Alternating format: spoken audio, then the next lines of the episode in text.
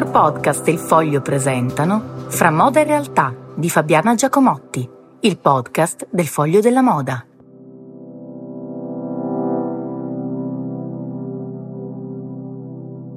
Eccoci, sentirete un po' di chip chip chip, chip, chip si sentono sotto tono perché in sottofondo, perché sono finalmente arrivata al lago. Allora, la notizia di oggi sarebbe che da Gucci, nessuno l'ha scritto, sono usciti, stanno andando via a gruppi di cinque per volta, che i creativi, diversi creativi che lavoravano con eh, Alessandro Michele. È arrivato eh, Sabato De Sarno, sta fa- il nuovo direttore creativo,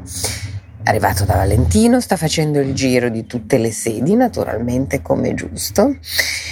e forse è, è giusto anche che abbia e possa far conto sulla propria squadra.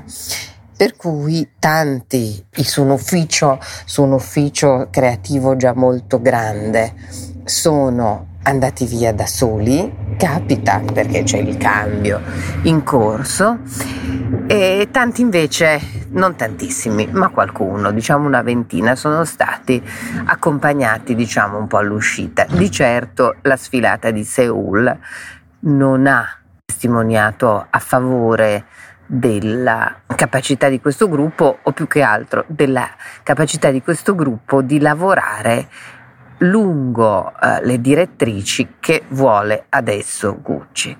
Eh, l'altra notizia che mh, gira, e che naturalmente non è confermata, è che ci sia anche forse una revisione nei pesi delle presenze, per cui forse un pochino meno Roma, forse un pochino più eh, Firenze. Naturalmente tutto questo resta da vedere. Quello però che io trovo che vada commentato è che, beh, questo è il mercato bellezza, nel senso si tratta di, è vero per la maggior parte contratti a tempo indeterminato, però è anche vero che questo è un tipo di lavoro creativo dove, come si dice in questi casi, non tutte le stagioni sono per tutte le persone, per tutti gli uomini. Chi ha lavorato per sette otto anni con Alessandro Michele magari non si trova, o potrebbe non trovarsi, con il rigore di eh, Sabato eh, De Sarno, per cui adesso resta da vedere che cosa succederà. Di sicuro su un gruppo di oltre duecento creativi, perché questi sono praticamente un'azienda vera e propria nell'azienda, diciamo che una ventina di persone sono un numero abbastanza significativo, ma non così definitivo.